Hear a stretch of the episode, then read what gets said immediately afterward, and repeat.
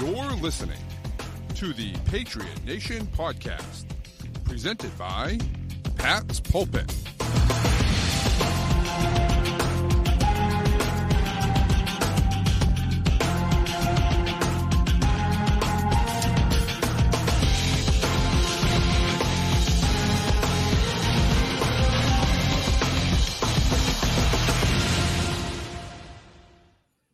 All right, welcome back to the Patriot Nation podcast. We have a special episode. Obviously, we're going to be in, uh, previewing the Cardinals, but we're going to start with an interview with a recurring guest at this point, uh, a guy that we had a blast talking to before. He is the founder of GoLongTD.com. He also wrote The Blood and Guts, uh, which is a just a fantastic book that we've already talked about. Ty Dunne, thanks so much for coming back on, man. We appreciate it. Matt, Pat, it is a pleasure to be here. I gotta say, Pat, you gave me hope with all things the blood and guts when we talked way back when, when you said that you were already like half the way through the book and you've got yep. three kids, you're a math teacher, you got all this stuff going on, and you're finding time to read about, you know, yep. Ben Coates and Rob Gronkowski. So that meant a lot. Appreciate it. No, of I, course, man. I can tell you that book is going to end up in a couple family members uh, mm. under their trees in a couple mm-hmm. weeks here. Beautiful, beautiful. Get that right here, Matt. You get that right. And and not to not to you know we'll get right into it, but uh, go if you subscribe to GoLongTD.com, you're gonna send everyone that subscribes does a yearly subscription, right? You're gonna send everyone that does a yearly subscription a free book. I appreciate it, Pat. That's right. We gotta. I'm. I'm, I'm trying to work on the marketing techniques, but you gotta hit it at the top, right? That's mm-hmm. what we mm-hmm. gotta do. Um, so I've got this big Matthew Judon story uh, coming tomorrow morning, Friday morning. I sat down with Judon. We're going to talk about it, obviously. Yep. Uh, for an hour right at Gillette. So yeah, if there's Patriot fans out there that want to read that story in full, I think it came in at about seven thousand words or so. So you'll get your money's worth there. I promise you. Uh, you'll get that. You'll get everything at golongtd.com. And if it's an annual membership, uh, we'll we'll link up and I'll send you a signed copy of the Blood and Guts. How tight love it. Look so, at that. I mean, of, come on. A lot of Gronk, a lot of Coates, a lot of Bill Belichick, right? I mean, he it's really true. is a, a, godfather at the position. So, um, yeah, Patriot fans, thank you so much for for finding go long. It's very true. It's very true. So let's get into this Judon story because I think it's really interesting, and he's he's really a fascinating guy. I mean, obviously, we see the production on the field, right? I think I don't. I think I wouldn't be alone in saying that I was very nervous when the Patriots signed him to a long term deal, right? Because the last time the Patriots signed a outside linebacker, you know, D end hybrid from the Ravens to a big contract, it was a Adalius Thomas, and it ended up being a complete disaster, right? And so Judon plays great at the beginning uh, of the year last year. Obviously, gets these you know Defensive Player of the Year award, you know, this buzz, and then falls off at the end of the year, right? And then he starts out so hot again this year. And I think what I love about Judon, and he, I I want you to talk about his mindset. What I love about him is that he has been since the beginning of the season, really even since the offseason, has been talking about how he tailed off at the end of last year and he has to figure out a way not to have that happen again. He's going to do everything in his power to not have that happen again. And the fact that he owned it so much and not to say, oh, yeah, you know, they schemed me out or, or the, the defense didn't call for it, whatever. He took 100% responsibility for it and said it's not going to happen again this year. And I think that I, I just loved seeing that and that mentality from him. And uh, it, I'm I've just been impressed with him overall. You know, I tell you what, he he was such a refreshing pro football player to talk to and to hang out with for for the time that we did, where it's real, it's authentic. There, there's no BS, there's no cliches, nothing's like massaged or cushioned or you know, it's not it's not like he's got all these voices in his head telling him, "Don't say that, right. say that, don't say like." No, like what you see is what you get, and I think that's really why I gravitated toward him. He, here is somebody that we talked a lot about tight end saving the sport, right? Gronk and Coates and how that position does it. Well, if we're going to talk about a defensive player, this is somebody that says he's going to kick your ass. He kicks your ass, and then he talks about how much he kicked your ass, which to me is what football is all about, right? To its core, to its essence, it is a ruthless, violent game. I think he understands that as well as anybody that I've talked to. So yeah, it was refreshing, and it doesn't surprise me at all if he's being that honest about how things kind of ended last season. Right, the numbers back it up. I know he hasn't had you know sacks the last two games. He does have some quarterback hits, and I do right. think that this time a lot of it, not to get too far in the exit and no you know, weeds, that teams are running away from him, throwing away from him, double teaming right. him. So you know, we we got into everything he did with his body to make sure that doesn't happen again. I, I think that he still has a lot of juice, you know, in, in the tank here to give New England's defense. Yeah, I agree, and and you're right about the scheming up, and I think that that's where it comes. And we've seen Josh Uche now the last few weeks kind of come on and, and have a few sacks, and that's where it, te- it comes from. Now other guys got to step up because now if Uche is going to consistently dominate his guy, if you leave him one on one, now you got to make a decision. Well, okay, well, we obviously want to chip Judon, but if we don't pay attention to Uche, then he's going to kill us. So now what do we do? We're going to have to leave Judon one on one every now and again. And when we do, if he beats our guy, then we're just screwed, and there's nothing we could do about it, right? And so that's one of those things. I always I look back at a guy like J.J. Watt who was always so dominant for the Texans, and he could never get a sack against the Patriots because the Patriots would just say, "Nope, we're just to take we're just going to take J.J. Watt away. If we got to block him with three guys, we'll block him with three guys. He's not going to beat us." And we're just going to bet that the other guys on the defensive line can't beat us, right? Because we know how good he is. And so, you know, that's kind of what's happening in Judon right now. And you're seeing a little bit of Uche step up. You're not seeing much else, but you're seeing Uche step up a little bit. If they can do that more consistently, now it opens up Judon to to do even more. I do think one thing I've been impressed about him, and and you know, I'm curious if he said anything about about this as well, but like he's been good in the running game too. And even when they've ran at him still in the last few games, he's been solid in the run game. And so uh, you think about these DNs as guys that just go after the passer and just attack the passer, and you look at the at the at the sack numbers. But you know, it, it's the it's the play against the run that's really impressed me the most. I think, and I, I don't know if he's if he talked about if you guys talked about that, but I was I'm I've been impressed with that at least this this these past two years. Yeah, he's just he's just relentless in every aspect of his his life, let alone his game. I, I think that's what stands out more than anything. This is somebody who you know, I, am gonna just pull up. I, will pull up a quote here from uh, from the story that definitely popped. It's p- part of a larger quote, but he said, "For those 60 minutes, man, I don't give up about you. I don't care. I don't care nothing about you for those 60 minutes. It's all about the people who wear the same color as me. We band as a tribe, as a group of men together for those 60 minutes. That's my main goal. Hit as many people as you can. You have to think they'll do it to me. It's a killer be killed method modern day gladiators. I really think he's just, you know, whatever it is against the run, against the pass, he's just like hell bent for election, just going to try to wreak havoc. You know, this is somebody who he, he, was a running back growing up. And he got into this in his upbringing, you know, in uh, about 30 minutes outside of Detroit. He didn't like to tackle. He didn't like physical contact, which is kind of crazy to think when you look at his yeah. play style today. But up until ninth grade, he never even played defense. He, he liked having the ball and running away from people. So yeah you know, it, it, it's kind of strange to think. And then a coach told him, hey, you're tall, you're skinny, you're long, play defensive end, like go this route. And it worked out. But looking back, it kind of hit him in our conversation. He's like, man, the fact that I never had to learn how to fundamentally form tackle kind of helped me because I'm just looking to hit anything that moves. Right. I'm just, I'm just, that's kind of how he plays, right? Yeah. He's just chasing guys down from behind.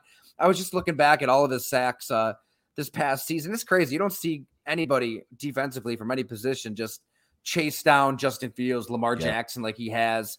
Um, Tua, he had a second him right up the gut. So, yeah, I, I, think that's the big question mark: is can he can he pick that back up? Can he get those rushes in bunches? Because that's kind of how it works with Judon. You know, when he was in Baltimore in 2018, mm-hmm. he had those three sacks on three consecutive plays. The first time that happened in the NFL in 12 years.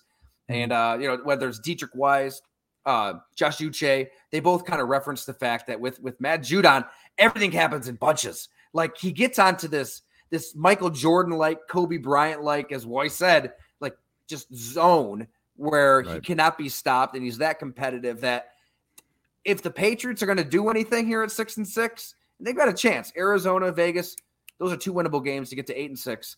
I think it's going to come down to that. I think it's going to come down to Judon kind of getting hot, getting in that zone, and just wrecking stuff out there. Yeah. Well, I think beyond that, beyond just the end of this season, too, Pat, you mentioned kind of signing him to a long term deal there. There's some question about Devin McCourty's future with this team. Jonathan Jones is going to be a free agent. There's guys in this defense where you don't know where they're going to be. And you have a guy with that mentality that mm-hmm. fills the leadership void on defense. If you, got, if you have a guy that's going to play that hard and that, phys- that physically, it sets the tone for everybody else for the rest of this year and for the years to come.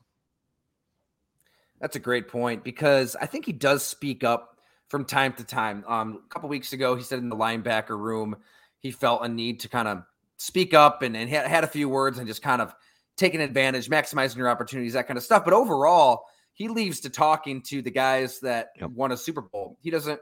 He's looking around and thinking, "Hey, man, I, I haven't won that yet." There's guys here who have not not a lot left. they have had a lot of turnover on that yeah. roster, obviously. But if it gets to that point, he's probably going to be. I mean, I think right now he's probably the face of the team. If you're going to try to think of an identity so, or an emblem or somebody that represents what the Patriots are when they're the best version of themselves as a team, it's probably Matthew Judon, right? When those, those red sleeves standing out too mm-hmm. kind of helps with that brand. Mm-hmm. I'll tell you, every game day, that's what I wear. I got the Judon jersey with the uh, the red sleeves to go underneath it. I love it.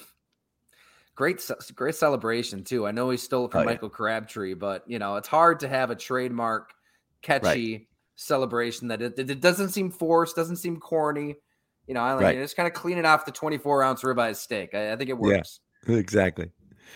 Exactly. Yeah, it's it's good. So now you sat down with him. You also sat down with some other players to talk about him, right? So can you just kind of yep. shed some light on? Obviously, we don't get too far into it because people got to go to golongtd.com and, and read it.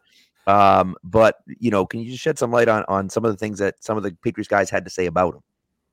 So I'd say that the whole point of the story is this is a throwback, old school football purist who understands what football is, right? Violent game played by violent people. Hey, guess what? There's going to be some toxic masculinity out there. Tough. Deal with it. If right. you've got to, you've got to think that way when you're on a football field. He and he does. I, I think that the story is okay. Like let's let's go into Matthew Judon's world. He takes us in that dimension. This is what it looks like when you're in his dark lair.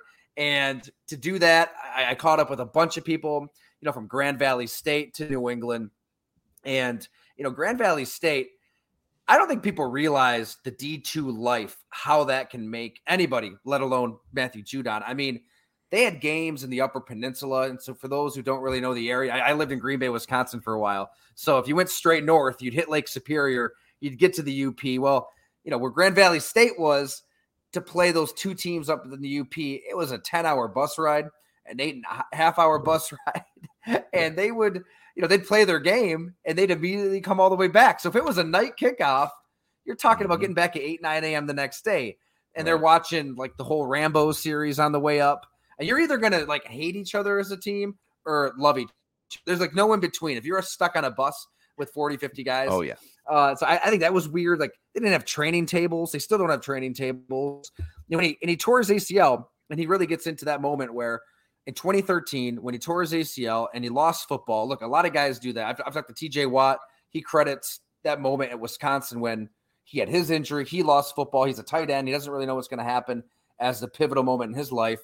It's like that with Matthew Judon, only, you know, he didn't have trainers and coaches and, and people all around him at a D2, D2 school to help him through his rehab. It was just him rehabbing, doing the yeah. wall sits, learning to walk again, learning to run again. So I think that isolation in a way kind of created the monster that we see today. Yeah, it's fascinating. And it's really, I mean, you talk about a guy that like Grand Valley State is just is nothing. It's a nothing school. And, you know, to come from a place like obviously I think he had what 20 sacks his senior year there. I mean, so he was obviously dominant. But to come from a place like that and to, you know, because you remember now, Kyle Kyle Dugger is coming from from a small D two school as well, but he was a second round draft pick, right?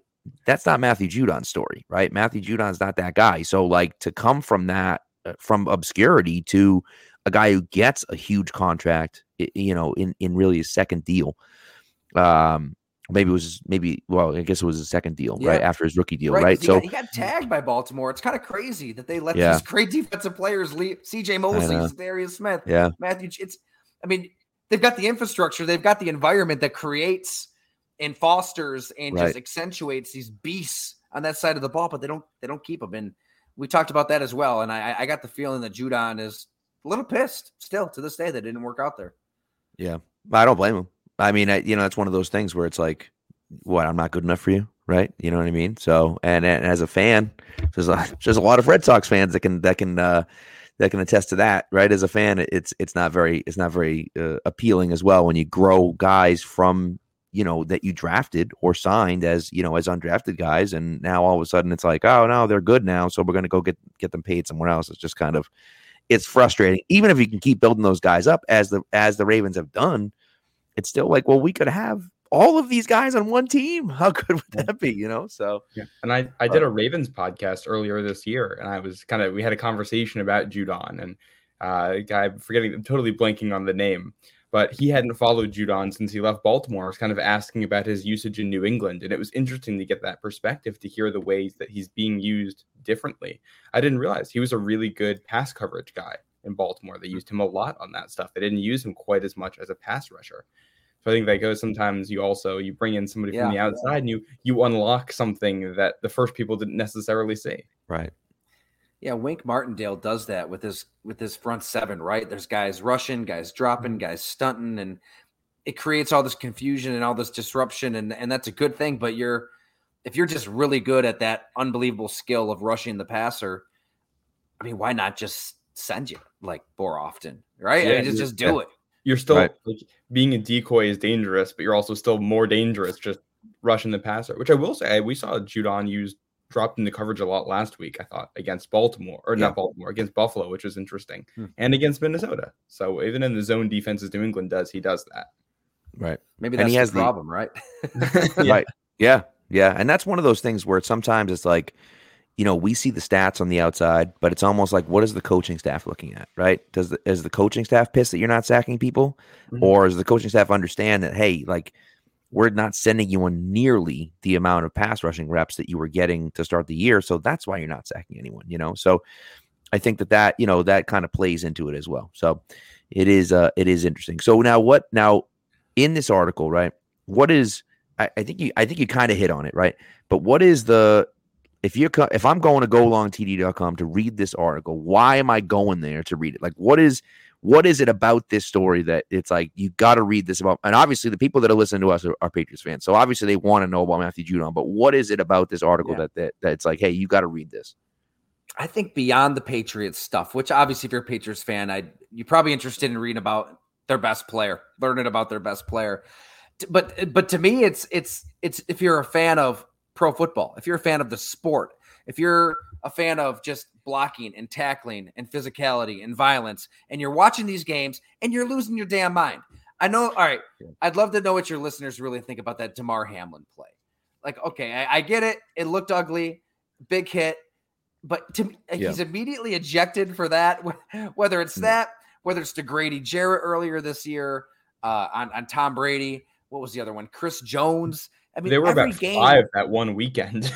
Well, the crazy yeah. thing is, the crazy thing is, the Patriots had one that was egregious called against them, and I was like, "That's disgusting. That's one of the worst I've ever seen." Well, and then was, Matt tweeted to me and was like, "Yeah, take a look at this one with Grady Jarrett." And I was like, "Yeah, what?" Even one of the three worst. That was the one where and, Mack Wilson tapped the tapped the face mask face mask of the of Jared Goff like five right. seconds after the play ended, and they gave him a 15 yard. It was crazy. It was crazy. And then it's like you know, and then that was the same one with Brissett, where Brissett got hit every. Two, it was like you just can't. I mean, it's insane. It's insane to see it. And Hamlin is a great situation where it's like that's the rule, so it's a penalty, right? Like it's a penalty. They're trying to get rid of that, but it shouldn't be a rule, right? That's what's insane about. Yeah, this. but he certainly should have been officials. kicked out. I mean, kicked out is insane. Like you're, that's you're not, kick, you know, you're only kicking him out there because the game's kind of out of hand, and you're trying to send the message that right. hey, we're not nobody's right. getting hurt in the game that's already basically over. Yeah. I mean, to me, it's to me, if you're trying to hurt someone, if you're out there trying to hurt someone, then you get kicked out. That's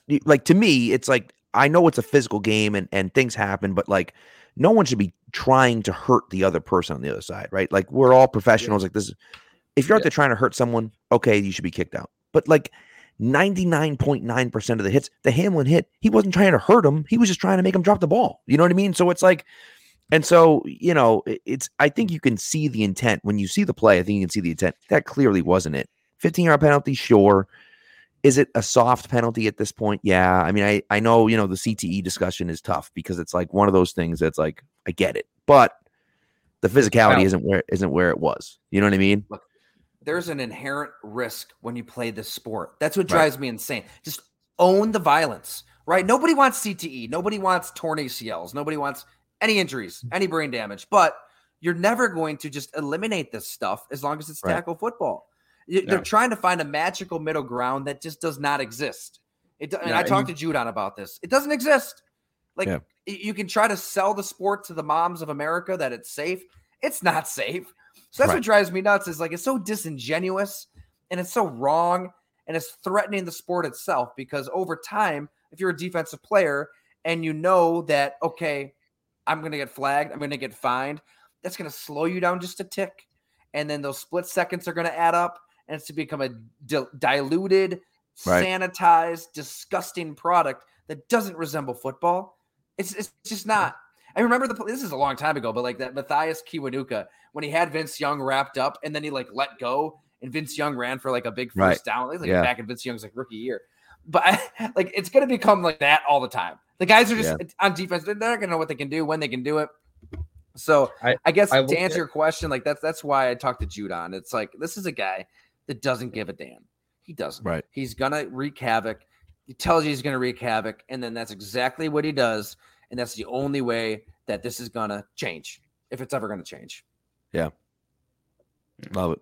I love it. Matt, do you have something to say? Sounded like you were gonna say something. Yeah, Uh, sorry about no, I that, was- Matt. well, I was rolling. No, ano- another play that was kind of an example of this was that that Eagles Commanders uh, was a Monday night game a couple weeks ago that ended with the the quarterback there, Heinicke kneeling, and then he takes the shot. that's It's one of those where dude. he he goes down, and Right. the defender kind of looks at the ref like, "You're gonna blow the whistle." The ref doesn't blow the whistle immediately, so then he goes and hits him because you know it's still a live play, and then it's the roughing the passer, and it's like you can't.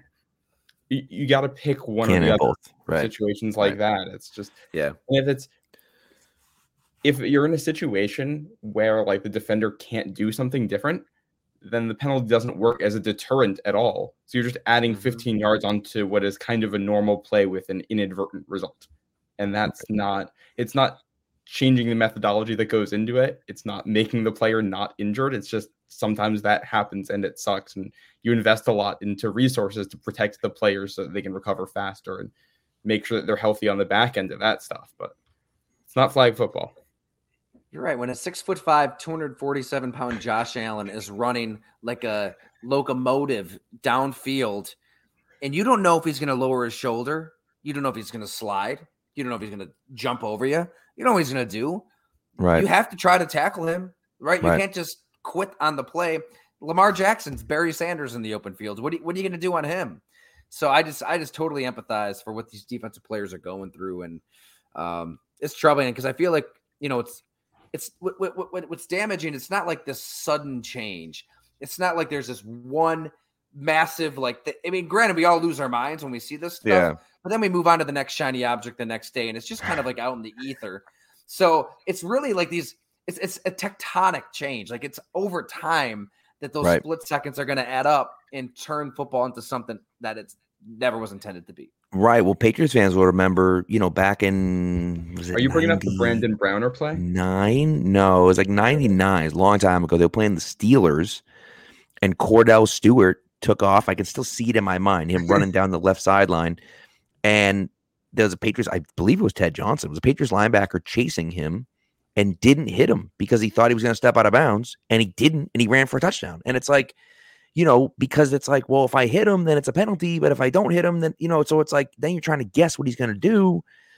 And so th- that's, and that's that stuff where if you take that extra second to, to see what he decides to do, he's already beat you. And now with the extra speed, the fact that everyone plays so much faster now, everyone has so much speed. You just can't, you can't wait. You have to play. And so, you know, you live with those penalties sometimes because it just is what it is, you know? And so, um, it's it is interesting and it is I, I love I love that idea and the passion we talked the last time we talked to you and I I love it because you bring the passion with it. You can tell that you're passionate about it. It's great. I love it. Um we ranting I sound is like an old man. I'm sorry. No, it's I- I- great. I, Ranting I'm just like my ranting is- grandfather now. right. Ranting is always encouraged on this podcast as as any listener will know. Um and so so we love it. We we absolutely love it. So i'm excited to read it. Uh it comes out it comes out friday morning right? So obviously we're live thursday night but this will be out on friday morning. So it'll be out on golongtd.com um subscribe to get it. And as ty said or i may have said it but as ty said uh, if you subscribe to an if you do an annual subscription, he will send you an autographed copy of the Blood and Guts. Are you kidding me? Like, come on, that, what, what- Let's that's a great deal. Let's go. That's Yeah. insane. I appreciate it. it. No, it was that book was so much fun, man. Just traveling around the country, hanging out with Gronk and Coates, and Yeah. you know, I, I, do, I don't know if we talked about the Jimmy Graham stuff on the pod on how Bill Belichick knew Jimmy Yes. Graham. Yes, Oh, we did. Yep. I mean, re- that blows my mind on how this coach just recognized the greatness of the tight end position, like you know, back in the '80s and '90s, but all the Right. way through to today. Mark Bavaro and all them. Yeah, yeah. It's interesting. It's real interesting. Well, Ty, we love having you on, man. Listen, the next time you got to write about the Patriots more often because then we can have you on more often. Uh, but uh, we'll make it happen. Absolutely, yes, man. Thank you. Yes, it's been it's been great. So before you leave, we already plugged a little bit, but plug yourself just just again so that everyone can reach out and maybe they'll follow you on Twitter and and uh, Instagram or whatever the case may be as well. Awesome. Yeah, thanks so much again for having me, fellas. Uh, at Ty Dunne, D U N N E on, on Twitter, Instagram, all that. And uh, golongtd.com is the site. So annual 50 bucks, monthly 8 bucks. Like I said, annual, send you the signed book right away. Get the Judon story. And hey, if a bunch of Patriot fans uh, sign up, subscribe, you're damn right. We'll get back out there to Foxborough. Yes. I just, you know, I Love it. live here in Western New York. You hop on the I 90. It's a nice, smooth, boring drive. Listen to a couple podcasts and you're there. So we'll get back out There there. Tell me what you want to read, right? Like, is there a player? Is there a topic? Is there a trend? Um, well, it's let me all tell you something. community. So let me know. The way you talk about Belichick, we got to get you. We we got to get you to sit down with Bill Belichick. That's what's got to happen. That's what's next. That's what's next. I'm sure it's really easy to, to make I'm that sure happen. that's. I'm sure that's really easy to do. But and I'm sure he'll, he'll he's going to give you all kinds of open answers to everything you ask. But you know what though? But you know what's interesting about Belichick, which is so great, is that the way you talk about the game and the passion you have for the game, you're not asking about stuff that happened this year or that you're looking no, you're talking about the history of the game and and the things that he saw in the 80s and who he talked to and so like that's why I think the conversation will be so interesting because not that you don't care about the stuff going on right now. Obviously you do. I don't want to say you don't, but I feel like the the you you're like a historian of the game, like he is, and that's why the conversation to me would be so interesting because you bring that passion. He has such a passion for the history of the game, and you know, and can talk about some of those nuances that you know that are there, and you know, and the fact that again, you know, you're talking about a tight end book, and you're talking about players from different teams, and you're bringing Belichick into stories about guys that are on different teams, and so it's just it's Yeah. it's fascinating, and so that would be that would be the conversation. If you're in Foxborough again, I live I live down the street, so hit me up next time. We'll go we'll go out to lunch or something like that when you're You know, there. it was it was such a hit and run. I was I was in Oh, and out, you know, with, yeah, with two in- kids. I I came back. I was just there one night, and I Right. absolutely. If I would have known though that you were right down Ah, it's street, tough. we'll- You're like, we'll hey, honey, I'll be I'll be a little late because I got to go meet this random guy for lunch. You know what I mean? Yeah, you got to Like, change get- diapers. Get, for a couple home, more okay? days Get home and- and change the diapers. I love it. No, absolutely. Hey, if they win, right? I mean, they, it's up to the Patriots. it's They- true. They, they can Very still true. make a little run here. If, if they got Matthew Judon on their side, I'm not counting them out. I agree. I agree. Red Well, sleeves. Yeah, exactly. Good old good old red sleeves, as Donovan Mitchell calls them. So, well, thanks, Ty. We appreciate it, man. Thanks so much for coming back through, and uh, and I'm excited to read your article tomorrow for sure. So it's gonna be uh, it's gonna be a good one. So Pat, Matt, you guys are awesome. Thanks so much for having me. And, and anytime, we'll, we'll I'll just invite myself. So I'll, I'll be in touch. that's great. Show up Hey, send having me. Send me a DM anytime. The answer the answer is always yes. All right. Love it. I'll be careful what you wish for. All right. All right, man. Take care. See you guys. See you. All right. That was great. What a what a great conversation, man. Um, That guy, dude. Oh, he just brings the energy. Brings the energy. He really does. It's funny you talk about Bill the football historian too. One of my favorite Belichick things is how much he loves NFL films Oh yeah. and Yeah. uh, like the the uh, football life in 2009. Like Oh, for so all good. of everybody thinks Bill's this crotchety guy that doesn't talk to the media. No, he just gets annoyed by the press conferences. If you're Right. asking about real stuff, he'll give you real answers. And he lets Yeah. them go behind the scenes for a full season and mic him up. And Right. That's awesome. You know what? It's funny. I gotta I gotta go back in the archives because back in the day, this is like way back in the day. Spags and I had Lenny Clarke on one time. Mhm. Um, and Lenny is an old school Boston comedian, just a just one of the nicest guys you'll ever meet, but also one of the funniest guys in in in the history of Boston. And him and Belichick are like super close, wicked tight. And he gives Belichick crap all the time. They're always giving each other crap back and forth. And two nights before the Super Bowl, before the 07 Super Bowl, which of course ended up not working out okay, but two nights before the 07 Super Bowl, the whole team's in the conference room and Lenny walks in and just eviscerated Belichick. Just for like a half an hour, just crapped all over him, made fun of him nonstop, telling all these horrible jokes. And the guys are laughing, but they're almost like when he started, they were almost like kind of like, oh my God, is this okay? And then Bill's laughing. So then everyone else is laughing. And it's like that's the type of guy he is. And you don't see that because he doesn't want you to see that. He doesn't want the media to see that. Yeah. Right. And some people don't like that, and which is fine. And I got no problem if you don't like that. That's fine. But you also have to understand that he's not necessarily that type of guy. And No. the players that come here, I mean, how many players have been pissed off? I can probably count on my on one hand how many players have been pissed off after leaving here. Yeah. And half of You them know what I are mean? Cassius Marsh. Right, right, exactly. right. I think it says a lot when you, when you see a guy like Jamie Collins kind of get shipped Right. away in the less than dignified way, and he comes back. He just And keeps coming back because he likes Right. it, and it, there's respect. And I think listen to what Ty was saying about Judon, and it's like everybody has this perception that if you're in New England, you can't talk to the media and you have to be Right. super.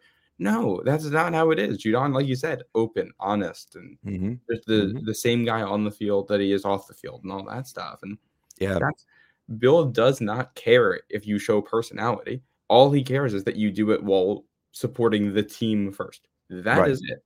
right. And obviously, don't give away trade secrets. Don't Well, obviously, right. And I, but I think like one of those things that that was huge for me was I don't know if it was 2020 or 2019 when they they were talking about social change and he would have he would have team meetings and just be like, Mhm. hey, if you got something you're passionate about, get up and talk to us and, and let's learn from each other, right? And like that's the type of stuff that builds, you know, chemistry and camaraderie, but also was important to make these guys feel like they're, you know, they're important. They're part of the team. They're the reason the team wins, right? And. Belichick always talks about it like players win games, coaches lose games, and players win games. And so, like you know, hey, these these records are great, but like I've coached a lot of good players, and that's why I'm Yeah. where I'm at. You know, Yeah, it doesn't. and- it doesn't matter what you're doing if you're a boss and you're not giving your employees the freedom to kind of be themselves in what they do. you're never right. going to get the best production out of them. And I think for 95% of the people that have stepped into New England, 90%, like everybody has Right. that freedom. If you do what you're supposed to do, it doesn't matter what else you do. exactly, exactly. So, So, yeah. so let's bring that back to the 2022 season. Um, so we talked about the Bills game. Obviously, uh, I'm dizzy from my Marcus Jones victory laps. Uh, you know, I mean, first offensive snap of his career. I mean, come on, like that was outrageous. Me in the building wearing the red Marcus Jones jersey, like it's just it was it was incredible. The rest of the game was an absolute disaster. Now Vance Joseph is out. Vance freaking Joseph. Yeah. Vance Joseph. Like I just so everyone hears, Vance Joseph is out here talking crap about your Mhm. football team. Vance Joseph. I mean, come on. That's just bad. You know what I mean? think it was a little bit of a joke. Before we get into that, though, I do. No, no, I know. Yeah. I have a, a left, kind of a leftover piece from the the Bills game because I was going through the film and looking at stuff. Yeah. Um, and going through some of the stats, and it, I, I don't know, it kind of felt like it watching the game, but I couldn't put my finger on why. It felt like the defense was playing better. Obviously, like they forced punts and stuff like that, but it was like, Right. all right, the Bills still scored basically 24 points on eight drives. That's not great. Yeah. But if you look at all the underlying numbers, the defense was actually really, really good on first and second down. Couldn't get off the field in third down. Right. That's an issue. But they couldn't even force third downs the last time they played. So the fact that they're doing that is a sign of improvement. I think they basically dropped a pick or two in there and had a couple plays that they just couldn't make. So on one hand, bad that you're not making the plays. On the Right. other hand, it's good that you're putting yourself into a position to make the plays because it Correct. means you play like it's easy to write off that Bills game week 18 as an automatic loss. But what I'll say is this the offensive tackles should be healthier in theory than they are last week. And you should be starting a guy who wasn't like Conor McDermott wasn't with the team 10 days before. Right. And a similar defensive performance, but you swap the result of just a couple plays in there. You get one pick, you get one red zone stop in there, and all of a sudden you might be looking at a different game. I don't think the it's, Patriots Right. aren't going to be favored in that one, and they shouldn't be. And we'll see what happens over the next four weeks before then. But I don't think it felt like a blowout, but on last Thursday, but also it could have been closer. Like it's Right. Well, and and I think w- what you said is perfect, right? And we talked about it a little bit uh, on the on the on the instant reaction, but like in a game like that where you're not that good, you're okay, Yeah. but you're not that good. You have to be able to make those plays. You have to capitalize. When you get an opportunity, you have to capitalize. If you have an interception, you better freaking hold on to the interception. Mhm. If you're open in the end zone like DeVante Parker was and your quarterback gets you the ball, catch the damn ball. Now the game was over at that point, but catch the ball. You know what I mean? Like I know it's a tough If catch. you're covering That's a what you're here receiver and the quarterback is scrambling, stay with him. Yes, right, and that's right. So Yeah. that's that's one of the other things, right? So yes, if you have a fumble, you better score at the fumble. That's true. So it's Yeah. if we can if we can take advantage of that, I think there's a, there's an opportunity. Um, now, obviously, a very different team this week against the Cardinals. Also, Team Crazy Max said he's gonna get one of those red Marcus Jones jerseys. I will tell you, if you are near the pro shop, the pro shop will make your custom jersey while you wait. It's like a 20 minute process.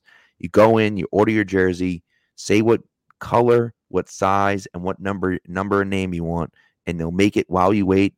If there's people in front of you, it might be an hour, but like it's not going to be much more than an hour. So they'll like you don't have to send it away. Not it's just bam, they do it on the spot. So uh so if you're into that kind of thing, uh do it. I need to I need to add some Pats jerseys to my collection there. Well, Team Crazy Matt looks like he or- bought seven jerseys that way. Hey man, Wow. listen, you got someone's got to pay the bills down there in Foxborough, and Team Oh, Crazy yeah. Matt is uh is helping out down there. We appreciate Uh, you, sir. Oh yeah. No, you, you look at what Vance Joseph was saying, and it's a I think it's kind of a joke there too. Yeah. Like, I think he's, he's making a comment just for fun. But, But, the underlying part, he's talking about the short passes and all that. You, when you watch the team, it's like we keep hammering this to death, but the offensive line can't block. Right. Nobody can do anything. So it's like you have to call short passes then. There's nothing else you can do, really. And it was everybody. And then Mac had a couple of bad, real bad plays in there. Mhm. There's that there's that play everybody's talked about where it's like, oh, like Mac had the intentional grounding and Trent Brown's laying on the ground. That play was on Mac Jones because they Right. got the tackles cut blocking that's cool. and it's you, you got to get it out quick. And Right. he sees the first read, didn't like it. It was a tight window throw. I think he could have made it, but I get why you don't want it. But then he pulls it back down. He's looking. It's you don't have time for that on a play. Right. Yeah. And that's it's situational, right? You got to know where you are. You got to know what the situation is. You have to know that they're cut blocking and and he whiffed. He didn't get him, Yeah, it wasn't a but great still, blockout. you know, it's Yeah, like had- you know what's to happening. Make the first throw. He had Right. the play to make the throw. Time to th- make the throw that was designed in that play. Right, correct. And that's and that's one of those things. And it's like honestly, in that situation, if you can't make that throw, because I think it was a throw to Rhamondre out of the flat in, in the flat, I believe Mhm. is where he was looking first.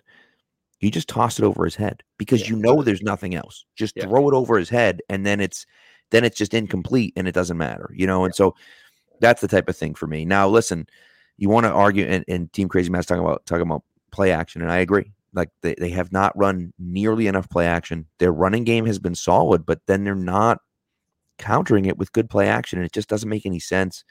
They had a really is- This they had a great- the other things I was kind of picking up on on the film and why I think they're not running more.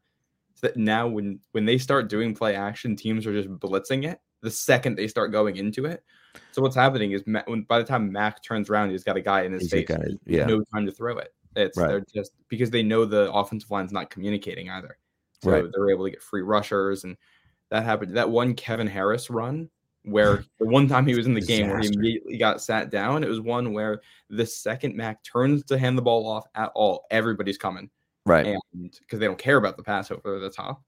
And I think Henry's the one that got blown up for the tackle, but the other hole that was available was just destroyed by somebody and there was Right. nothing. And it's And it's you know, I, I do think though we got to get a little more creative. Now, what's interesting about it is that you look at you look at the big plays, right? And I think it was uh Mosier tweeted this out. I, f- I forget the guy's first name. Um, but anyways, you look at the big plays, and the Patriots are the middle of the pack on big plays this year.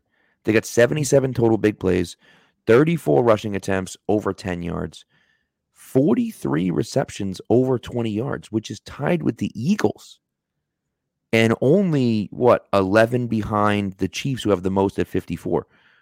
And so you start looking at that number and you're like, 43? Like what? And they have had some success throwing the ball down the field. They've gotten, they've gotten, you know, aggressive at times. I think Mhm. Mac wants to be more aggressive, which is good. Then they've got away from that because number one, they can't block it up. And number two, Mac was throwing a million interceptions when they were getting super aggressive because he doesn't have that crazy arm strength. And, you know, if you're only going to one guy, it makes it more difficult. And so I I think I don't know. It's it is interesting though. I saw 43 and I was like, 43. That's the same number as the Eagles. Like that's interesting. You know. Yeah. There's a, another stat here. Chad Graff tweeted this out a little bit ago. The Patriots are 25th in percentage of throws that went at least five yards beyond the line of scrimmage. So only 52% of their passes have gone at least five yards beyond the line of scrimmage. But then they're also eighth in percentage of throws beyond 20 yards. So what that tells you is basically it's boom or bust. Right. You're either going over the top and you're going for the deep place or you're checking it down, which feels about right for this team when they've right. been able to protect and scheme up. They've been able to hit things deep. They've been able to use play action, but they're so inconsistent with it that they're just stuck in this other stuff. Um, which yeah. I think it gives me hope for the offense because if you're able to get those chunk plays, what that means is if you have a game where you can protect it all, the offense can be very effective, like it was in Minnesota. Right. have to be able to scheme up and protect. And that's that's what it comes down to, right? What I am it is interesting though. You would think, I mean, these guys all watch film. If they're just mm-hmm. gonna blitz the hell out of you, like you said, you notice it. Mm-hmm. You turn around, you turn your back, and everyone blitzes the hell out of you. Well, if that's gonna happen, why don't you do like, you know, and we've seen Brady do it a few times where he almost pretends like he's gonna play fake and he doesn't. Right? Turns his back for half a second and bam, now he's back up. There's a guy running across the middle. All the linebackers are gone because they're all blitzing up for the run and that guy's wide open in the middle, right? Now that could be a pick six too, because if those linebackers don't come, then yeah. you know it's an easy interception because they're just standing there, and then you look like a dummy because you made that call. But if that's something you're seeing during the game, it's kind of like, well, maybe we should do something like that, right? And I look, I said it after the game. I'm going to continue to say it. I'm going to shout it from the rooftops until someone hears me. Give your ball, give the freaking ball to your fast players. Just mm-hmm. give it to them. Why are we running? I, I just why are we taking Tyquan Thornton and running him 40 yards downfield? Why are we doing that? I know you're trying to clear things out, but like give him the ball, run a jet sweep with him, no. throw a quick pass yeah. to him. Like, yeah. what are we doing? Well, I think the issue with Tyquan too is like I don't know if he's that type of player, which then kind of comes into all this. Is he didn't do right. any of that at Baylor? He's strictly vertical at Baylor. He's really thin. Yeah. So he's he's not Deebo. Like Deebo can run through guys. I don't think Tyquan Thornton's going to break tackles by running. And then it's like, right. all right, the only other fast, like it's Bourne kind of has some of that. Agholor kind of has some of that. I don't know if I find either one of those guys dependable enough right now to do that. Right, right. Because I think how Marcus Jones ends up on offense. Mm-hmm. Matt I did mention he had that one jet sweep in the Cleveland game. Yeah, he's. I think the TD was on a catch, but but still he, he scored. Had, he had two in that game. Oh, that's right. So he scored the touchdown on the jet sweep and then the yeah. catch. Right. Yeah, he's not like it's Tyquan Thornton's not bad at it. I'm I'm not saying don't do it. I'm saying he's not gonna be the Deebo type guy. Right. Uh, oh, of course not. Yeah. Yeah. No. But I'm just thinking, like, look at what Ty, look at what Miami's doing. Miami is the blueprint for me. Miami has, I mean, listen, Miami has Tyreek and Jaylen Waddle. They're both really good, but they're two really fast guys. You have Nelson Agholor and Marcus Jones now. If you're going to play him on defense, on offense consistently, which I think they should, Mm-hmm. Certainly, if you're not going to play him on defense. If you're not going to play him on defense, then freaking play him on offense. Well, he got he played a lot on defense last week. Too. He did. You're right. That's a good point. So, so you know, it, it, at, at times, by the way, he was in there over Jack Jones, which I thought was interesting. But, um, but nevertheless, and I think it, it had to do with zone as opposed to man. But mm-hmm. either way, um, you know, you have Tyquan Thornton and Nelson Agholor and Marcus Jones now if he's going to continue to play offense. Throw short passes. Just just say we're going to run a five yard slant. You know, he's going to catch it and maybe he breaks a tackle and all of a sudden he picks up 40 instead of five. Right. And so, like, that's, that's where some of know, their big plays have come from this year when they've hit on them. Right. I think the real the real thing that makes it tough with this offense is that there's no chunk plays, and that's where the tight end play really hurts. Like if yep. you got the big plays, but it's always okay. Well, let's see if we can throw a five yard slant and have somebody break it. And it's like, okay, well, you're going to throw one and he's going to get tackled. And then maybe throw another one and he breaks it. And then you throw another one and it's incomplete. Now you're second and 10 and you run the ball and it's third and eight and the drive's dead. Right. And that's because you don't have, you can't send, at least it hasn't been working this year. You can't send Hunter Henry down the seam and have right. him catch a ball. And Jonnu Smith is fine after the catch, but he's not really going to win routes down the field. And it's no. just, they got nothing. And it's what's going to hurt them more with that next game right now is Jakobi Meyers is in the concussion protocol. Right. Still, which is interesting. And, you yeah, know, like that's Tyquan Thornton. He's probably going to get a lot more run Monday night. I think. Yeah. Marcus Jones probably going to get a little bit of run just because of that. Like, Right. It is interesting, you know. It's it's interesting, and so we'll we'll see. I think I think the feel for the game, and look, everyone's talking, everyone's piling on the offense right now, and I think there are things to say about the defense. Yes, yes, Matt, yes. Free trade Nixon, get him on the field. Why not? Pull bring him up. back. If, Uh, if Tre Nixon and Marcus Jones play an offensive snap together, we're gonna have to do a wellness check on you. I I honestly might die. Imagine if imagine if they like scored. Imagine if they ran an offensive play and one of them scored a touchdown. I would just I'd no, you know what they're gonna do, which you're gonna absolutely love, is they're gonna call the double pass or whatever. You're gonna have Marcus Jones throw a touchdown to Tre Nixon. That's it. I'd die. I would literally have a heart attack. And so let's hope they don't do that because I want to live a little bit longer. Um, because I literally might die if they do that. Yeah, I, I'm curious to see what Marcus Jones can do if they use him more on offense. I thought he looked good on defense. I mean, he's the type of guy, he seems so explosive as an athlete that Yeah. even if he's never that technically good at like corner or wide receiver, you might be able to play him 15 snaps on offense, 15 snaps on defense, Right. 15 snaps on special teams or whatever he's going to end up doing because he can tackle there too. Yep. We've seen some of that. And it's, Yep. you put it all together, and that's that's a good value for that pick. Well, and that's one of those things where it's like that's the way the NFL is going at this point right now. You just have these freak athletes and you just put them on the field and see what happens. You know, that's why I was I was, you know, I was on the train of Zyon McCollum. Now the kid from the kid that Seattle drafted is um the hell's his name? Um the rookie is five picks. Um shoot, I'm blanking on his name. He's another small school guy. Uh, that's it, Tariq Woolen. Yep, Tariq Woolen. He's another guy big it. guy, fast as hell. And it was like him or Zyon McCollum. I was more of a, a, McCollum guy than than a Woolen guy, Mhm. but they were the same type of player. And Woolen's been fantastic, right? He's been fantastic for for for the um for the Seahawks. And part of that is like, is his technique great? I don't know, but he's like six four and runs super fast. So it's like, yeah, well, of course he's going to go out there and play well, right? And so it's like, what they do in Seattle too. He doesn't have to. He doesn't. I don't think he plays a lot of man out there. I think he Right. can do a lot of zone stuff where he can use the athleticism and Yep. as long as he doesn't get burned over the top. The worst case is you allow a completion and you go on to the next play. Exactly. Right. Exactly. And so that's so you put those guys in a position where they can make a play because of the athleticism that they have. And you know, you're seeing it pay off around the league. And I think that's where we're headed. And so that's why we're excited about the Patriots going after the high floor, the, the high ceiling guys. They've always gone after the high floor guys, Mhm. but they've always been like high floor, low ceiling guys, right? Like I love Duron Harmon's one of my favorite players ever. Love Duron Harmon Mhm. but he's a he's a high floor, low ceiling guy. He's a Yeah. low ceiling guy. He's not. And then he was he was for a time one of the most important guys in the defense, but it was because he was so smart and he didn't make stupid plays and he had a knack of making plays in the in a big moment. But like he wasn't a freak athlete who was like just better than everyone else. That that was never him, Yeah. right? And so then you, yeah, you and know, your healthy mix in there with the low ceiling, low floor guys like Jordan Richards. yeah, exactly right.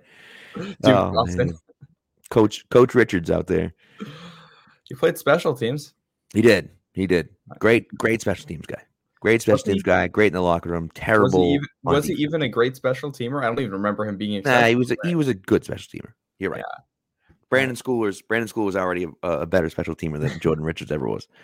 Um, but uh, it's it's funny because Matt, uh, Slater is leading in special teams votes right now for the Pro Bowl, which makes sense because he's the name and he gets in every year because everyone knows who he is. But I'm like, you could make an argument that Brenden Schooler has been better on special teams than Mark than than Matthew Slater has, right? Like it's really interesting. He's been freaking. And I think part of that is just the impact of having Slater out there too. You got a guy with Right. that reputation, Well, draws and that's the other coverage. part, right? Exactly. Yeah. Yep. Which that's we. I mean, we haven't really talked about this on here, but this team lost two core special teamers from last year in Cody Davis and Justin Bethel, and special teams have been better. Yeah. Apart from a couple of punting and kicking woes, the Yeah. rest, the guys who aren't kicking the ball, have been much better on special teams. Right. I mean, obviously, the kick return against you know against Minnesota that was a pretty obvious holding penalty, but still, right? Still, you can let that happen. Um, but beyond that, you're right. They've they've had a they've done really well, and and again, school I think has been a big part of that, right? And but not just him. Marcus Jones has been out there. Obviously, Slater's been out there. Dugger. They get guys that that go out Matt there and Wilson. play. Matt Right. Wilson does a Yep. job. DaMarcus Yep. Mitchell. Um, Yeah. I mean, I, Pierre Strong has made his mistakes on special teams for sure, but he also Yeah. he goes out there and he tries hard, and he's Right. I mean, this, this is a guy who's a running back who was drafted, who's out there on special teams making tackles all over the place, or at least trying Yep. to make tackles, engaging with blockers, and sorry, he's he's doing what he needs to do out there, and Yeah. Yeah. you need, you It's need good. all eleven guys on special teams in particular. Right.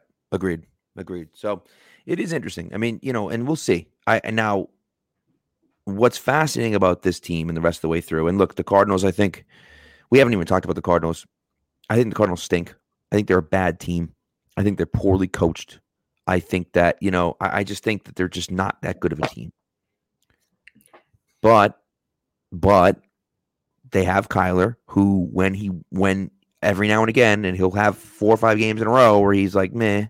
And then he'll have this one game where he's unbelievable and he looks superhuman. And Hopkins, of course, is you know one of the one of the five best receivers in the NFL, still, in my opinion. Um, you know, and so that top end talent is still there, at least offensively and defensively. They're okay. They're still good, right? They have some good players. I think Simmons a beast. They have some good players defensively. They're not as good as they were, but you know that's part of the problem. Is that yeah, I think you're better than them, but like they have a lot of top end talent that might just win out if that's the case. You know? Yeah, it's like this in some ways this could be like the Minnesota game where it's like all right, you know the opponent's just going to have the best player on the field. That's Right. probably the case. Um but with DeAndre Hopkins out there, but at the same time, like I don't think Kyler Murray can dice you up the way Kirk Cousins did. Like Kirk Cousins sat back there and did a really good job of recognizing defenses and finding the holes. Yeah. Kyler Murray's not that guy. He might beat you by scrambling, but Right. I think there's also a chance this goes down like some of the Zach Wilson games where they do a good job of containing him. Maybe Josh Uche has a good game, and you got Mhm. Mack Wilson out there containing. Like Mack Wilson missing that tackle on Josh Allen last week. He's not missing that tackle on Kyler That's Murray, correct. at least Yep. not in that same way. Yeah. Yeah. And if you're able to contain him, it's you should be able to win with that. I don't trust. I mean, Kyler's better than Zach Wilson at diagnosing defenses, but he's nothing special there. He's good at creating out of structure, but at the same time, you can contain him even a little bit, don't let him scramble, don't let him pick up first downs, get them in bad situations. And their their offense is not consistent. They Well, could the Cardinals could score 30, but they Right. could also get shut out and throw three picks. Like that's Right. And I and I think the big I think you hit on it. Like the big the key is is that he is great outside of the structure. If mhm. you keep him in structure and he's in the pocket and you don't give him lanes to run and and keep the play alive and scramble around back there and then chuck one up 50 yards downfield to DeAndre Hopkins, then it gives you a better chance. Where I feel very good about it if you know he's back there in the pocket trying to make passes out of the pocket all night long Mhm. because I think I think he can't win that way.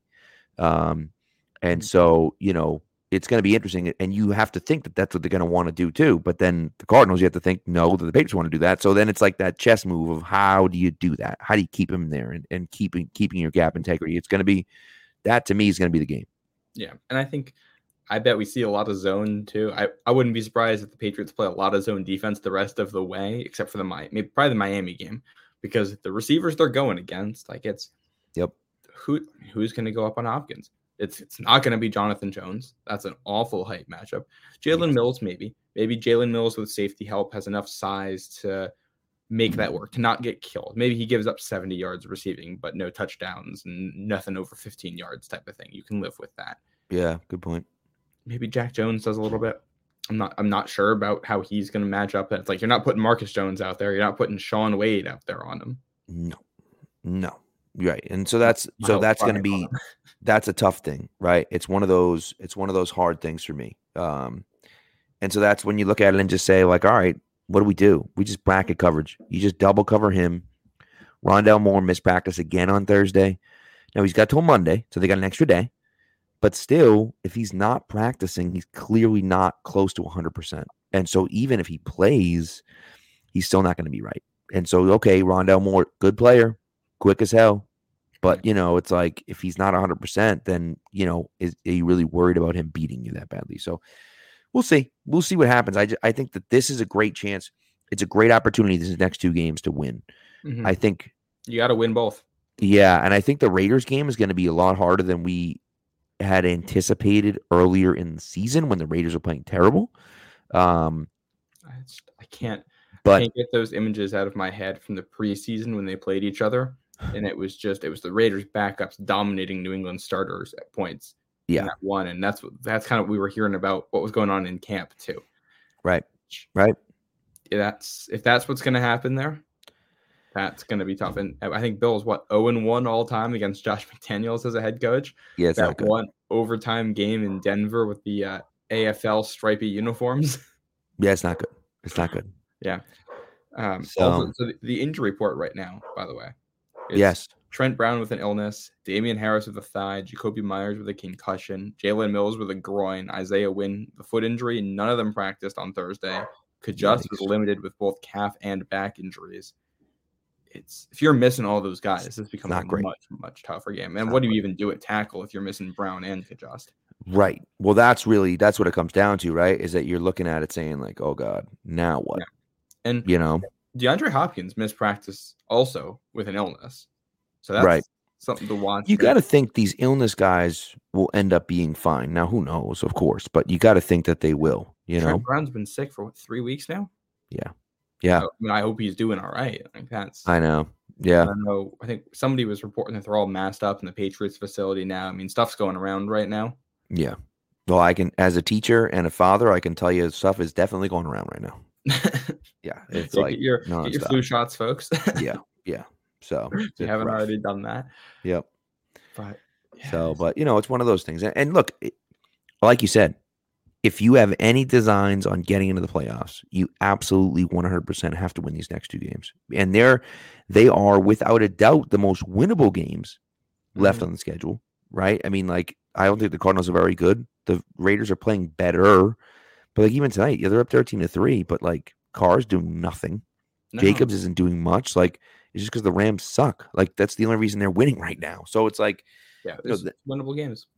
yeah, I, I yeah. think the, the other injury thing to, to look at too is Christian Barmore, who I think is eligible. Is, he, is it this week or the week after that he's eligible? I think I think it's the next week, I believe. Oh, Jacobs got hurt. Oh, Wow. okay. Well, there Yeah. you go. But yeah, I, Whenever it is, I believe it's next week. Yeah. that's coming up. Bill said he's progressing. Uh, is good. wouldn't give a wouldn't say if he's traveling with the team yet. Never By would. You're listening to this, we may have an answer to that. But Yeah. I'm gonna say if you're you're looking at that, I think in particular those last three games, Yeah. that's where Barmore can really help you, and that's looking ahead. But if you win these two, then Tua is a pocket guy. Joe Burrow is a pocket guy. Josh Allen is, is can be a pocket guy. If you Right. get an internal pass rush, Ekuale is fine. He's done a good job. Barmore is a better player, even though he hasn't been quite the guy we were hoping we'd see this year. Yeah. If you're able to get that, like you're not these corners are not going to match up with the Bengals receivers once that game happens. So you want to win that one, get pressure. And another guy who can do that is awesome. So Yeah. need, to- need to get healthy. There's no shot of making this run of winning three or four games here if you're not healthy. And absolutely. Right. And and again, are you gonna make the playoffs? I don't know. Does it matter? I it does. It does because you never know. Like you never know what happens in the playoffs. You're probably not going to win that game, but like you don't have a chance to win that game if you're not in there, right? So you of course want to play as well as you can. You want to finish the, the season on a high note. Um, and you know, we, we were talking to Ty about about Matthew Judon and how he slowed down a little bit, but how you need other guys to step up. And if you can have a guy like Barmore who's clearly good at getting after the passer from the defensive tackle position, Mhm. and you have Uche playing well on the other side now too, now it gives you even more pause when you're worried about who we're going to block. Well, if we leave Barmore one on one, he's probably going to beat us. Well, if we leave Uche one on one, he's probably going to beat us. If we leave Judon one on one, he's probably going to be. Well, how do we block all these guys, right? And so, and so then you you're making you're keeping these offensive coordinators up at night trying to figure things out, as opposed to you know you up at night trying to figure out how you're going to stop the offense. And so that can that can certainly make a difference. You know. And I think more than anything right now, it's obvious that this team needs playmakers on any in any aspect. Correct. What I think two of their last three offensive, th- two of their last three touchdowns have been scored by Marcus Jones. Right. That's Right. You need big plays somewhere, and pass rusher, defensive tackle, developing a little bit. That's a guy who can give you big plays, and tackles can kind of give you big plays there in the running game if they can get better. If it's this is we're in a weird point in the season because you kind of look at the bye week and it's like, all right, come out of the bye week and play better. But then you get this right now, which is a mini bye and it gives you another chance to reset and get yourself to where you need to be. I I think it is kind of frustrating that for both of these bye weeks they've been really banged up and had illnesses and all that. Yeah. I don't think they've gotten quite the rest or the the teaching time that they've wanted to because of that in here, eh, which is just kind of a season where nothing has gone right. Right. But even if you're able to do some of that and recover and learn from what you did, you got a lot of young guys here. And sometimes that growth happens from week to week, from right. game to game. Sure. You can play, they might play better next week than they did the week before. You never know when they can take that step. Right. Full strange. This is one of those points in the season where you, if, if there's going to be a chance to learn from what has happened early in the season, this is the last break where you can kind of come out of that and try to make some changes. Agreed. Agreed. You know, it's funny. I, am actually working on a, a, little piece for, for Pats Pulpit about the schedule and, and some mm-hmm. quirks in the schedule. We're talking about bye weeks and stuff. These last few weeks now, right? You you play the Jets coming off your bye, and so you're like, oh, that's good. That's an advantage to the Patriots because they're coming off the bye. No, sorry, the Jets are also coming off the bye. Mm-hmm. Then you have a short week against the Vikings. Both teams have a short week. Fine. Well, now you're playing the next Thursday night, and you're like, oh, okay, it's the next Thursday, but we don't have a short week. We have a regular week because we played on Thursday already, and now we're playing on next Thursday. Oh yeah, no, the Bills also played on Thursday as well, so they have a full week too. You don't mm-hmm. get advantage there. Okay, fine. All right. Well, this week, this week, we get we get a, a, a, a mini bye because you played last Thursday. Now you're not playing until Monday night. Great. Oh no no no sorry. Arizona actually play actually didn't have a game last weekend, so they're actually coming off an actual bye. Mm-hmm. Oh, okay, all right, okay. Next week though, I know it's a short weekend. Oh no, wait, I'm sorry. The Raiders are playing on Thursday night, so they won't play. it's like, what the hell, dude? Like, you know, like every yeah, time the Patriots no... have had an opportunity to get an advantage, they haven't had one, and they've been at a disadvantage in a lot of these games where it's like guys have had teams have had more time off than they have. So again, the NFL's not out to get them or anything, but it's an interesting schedule quirk where it's like, you know, every time you think there might be an advantage, they're not getting an advantage, and most most of the time they're at a disadvantage as far as time off between games. Yeah, and this is a team that doesn't need more disadvantages. That's correct. And it's just it's been one of those years where it's like week one, your starting quarterback gets hurt with a back injury, which that's right. a story we haven't even talked about that since yep early September. Like that happened, right. and your offensive line's basically not ready to go week one, and then week three, your quarterback implodes and then gets hurt. And then week four, your quarterback gets hurt again. And then mm-hmm. you got Barmore hurt and you got Dugger hurt. And it's just, and then offensive lineman hurt. And it's just been one of the, it's one thing after another. And it's, again, this team does not have the depth, the talent, or the coaching right now to overcome all of this stuff. They don't have a guy really right. consistently who's giving them the excellent play from snap to snap, except probably Judon right now. Right. Right. And it's, you need excellence it's it's boom or bust right now, which is fun, but there's too much bust. Correct. And, and again, you know, we've talked about it a ton on here. You're not good enough to overcome the mistakes. You're mm-hmm. not good enough to overcome those small disadvantages anymore. You were when you had Brady, you were, mm-hmm. but you're not, right? And so that's one of those hard things where it's like it's a new reality for Patriots fans, right? That you're mm-hmm. not that team anymore. Um, and so that makes it obviously a lot more difficult. But yeah. you know, it is what it is, and we'll we'll kind of see where where it leads moving forward. You know. Yeah, and again, like the the injury situation has just been kind of unfortunate for them this year. Right. And that that happens sometimes. So odds are like some of these guys, like Trent Brown for the most part, has been healthier than usual. So that's a plus. A lot of the yeah. other stuff though, I mean, Tyquan Thornton missed time both of your first and second round picks from last year missed time. Your yep. second round pick, your first pick from the year before, missed time. And right. that's it for your high picks recently. It's Cole Strange is the only high pick that hasn't gotten injured this year from the past three years. Right. It's true. It's true. Yeah. And sometimes, you know, that's just injury luck, unfortunately. Sometimes there's nothing you can do about that, you know. Yeah. So like good teams overcome that. Just look at some of the stuff. Hey, the, the Bills went out there without Von Miller last Thursday you, you couldn't tell based on the pass rush because they had guys stepped up. Yep, that is very correct. So uh, one thing before before we get into our last segment here, or my favorite segment of the show, one thing we get into our uh, before we get into our last segment, Tommy Karn's been talking about you know, uh, Bill might be on a little bit of thin ice. That Robert Kraft isn't happy with the way that things are going, mm-hmm. um, and that you know they might be looking, if things don't improve, they might be looking to make a move away from Bill. I want your I want I'm gonna let you go first, is what I'm gonna do. I, I'm going to let you. I, I want your thoughts on that. Well, my I, my initial thought here is is he plugged in and first of all, is the reporter here plugged in enough to actually get this scoop and have it be accurate? Because if so, this is a huge scoop. Uh, Right. that's a huge story if that's what's actually going on. The fact that hasn't gotten a lot of traction, I think, tells you a lot about how people view the report and the potential accuracy of it. But to entertain it, we'll say it is true here. Like, I don't know. It's I think Bill has kind of earned going out on his own terms at this point. I don't care if this team is bad for a couple of years. Let him finish it out. He's 70 something years old. He's not coaching for more than like five more years, I don't think, anyway. If We got to take a couple more bad years to let him go out on his own terms. I'm willing to risk that with also how good of a coach he's been and the fact that he could probably whip you in. Like at any point, he could turn this into a Super Bowl contender with a couple things to go right. I have faith in him as a head coach there. Mhm. I will also say I don't think he's the type of guy that's going to take a reduced role. Right. I, I don't think Kraft's going to be like, hey, can you be a, just the GM or just the head coach? Unless unless this was mutual, unless they had kind of talked about this and a, and a lead up. And, and Right. It's think about how Bill came to New England. Like he's he's going to do it his way, or he's not going to do it at all. That's just the guy he is. So I don't Right. think he's doing that. And personally, I think Kraft is probably frustrated with what's going on, but he's also a rational human being who can see some of the stuff that's going on. And Yeah. it's it's not like the sky isn't falling. It may kind of feel that way. Maybe if they lose the next five games, it is. But Right. this isn't a bad team. It's not a good one right now, but it isn't a bad one either. It's somewhere in the middle. This isn't the sky, the bottom didn't fall out. They, they're having a couple mediocre years in a row with mediocre talent on the team. Right. That's not that's not worth firing a guy over. That's not worth reducing a roll over.